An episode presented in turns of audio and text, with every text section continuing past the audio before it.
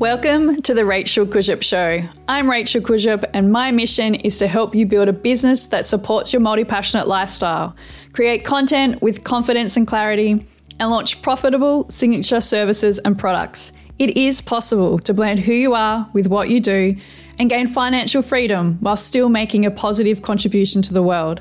I've helped over three thousand people across my workshops and programs become respected and successful leaders and creators in their community. I know you have big dreams for your business and life. So, are you ready to be seen and heard? In today's episode, I'll show you how to make it happen.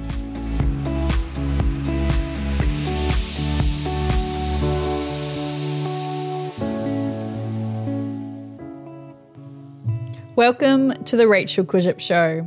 Today, I want to discuss a language shift that I've seen grow in popularity over the past few years online. It's prevalent in the influencer community, and I'm seeing it filter into the online business space too. The language shift I'm seeing is caveats. So, what do I mean by caveats? The basic definition of a caveat is a warning or proviso of specific stipulations, conditions, or limitations.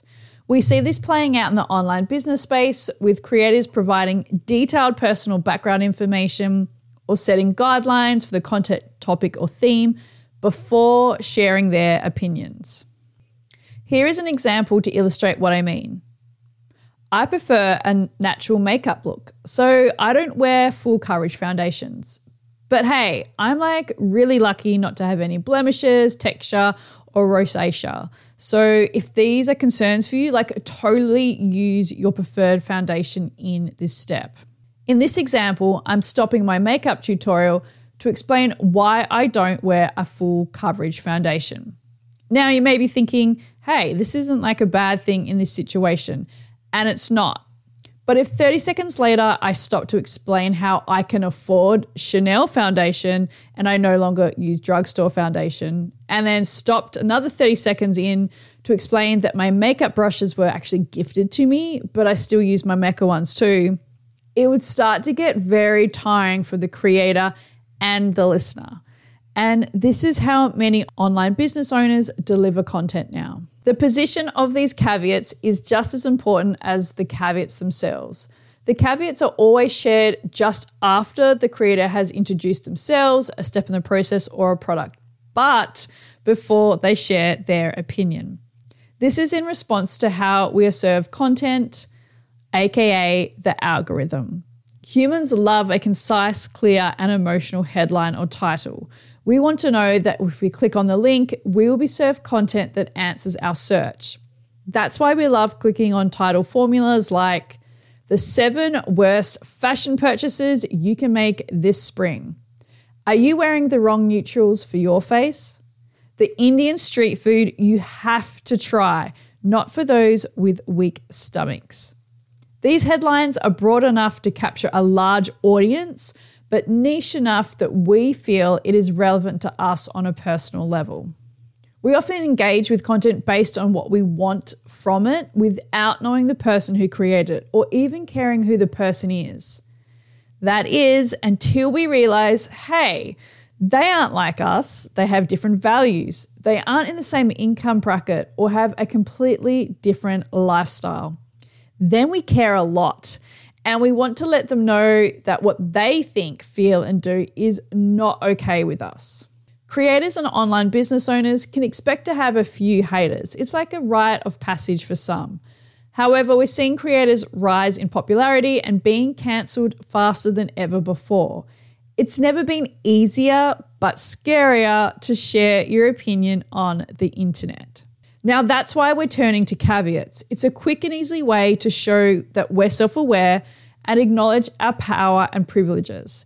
It also allows us to proactively prevent criticism by letting everyone who engages with that single piece of content know where we stand and where we come from. To sum up, we're trying to appeal to and please the masses while sharing something just interesting and different enough from everyone else to be worthy of attention. This have your cake and eat it too situation hurts your messaging and in turn your sales. When you excessively use caveats, it devalues your knowledge, skill sets, and lived experience. Your life and the way you view the world is important too. It dilutes your messaging because it isn't clear what your audience needs to remember and what parts are of value. Your clients and customers choose to work with you because they believe in you and they like you. So when your content is stuffed with caveats and you say vanilla things like everyone else, your brand blends in with your peers, and then you can't position yourself as a brand doing things differently.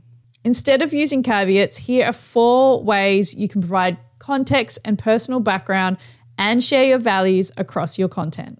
One, an Instagram post can't cover your entire professional experience. I wish it could, but it just can't. So instead, clarify your key messages and state background information when it adds value.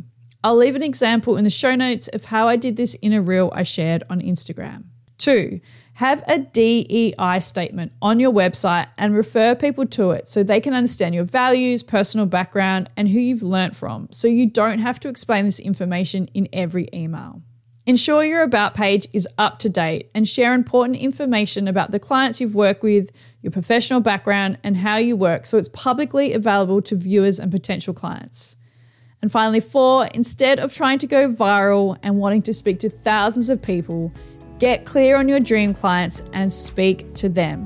You're not an influencer, you're a business owner.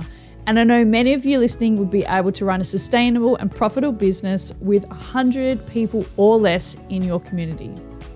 I hope this episode has encouraged you to revisit your content marketing strategy and make the changes you need to feel confident about sharing your opinion online. Thanks so much for tuning into today's episode. If you found what I've shared valuable, please leave a review and hit the subscribe button so you don't miss when a new episode drops every Wednesday.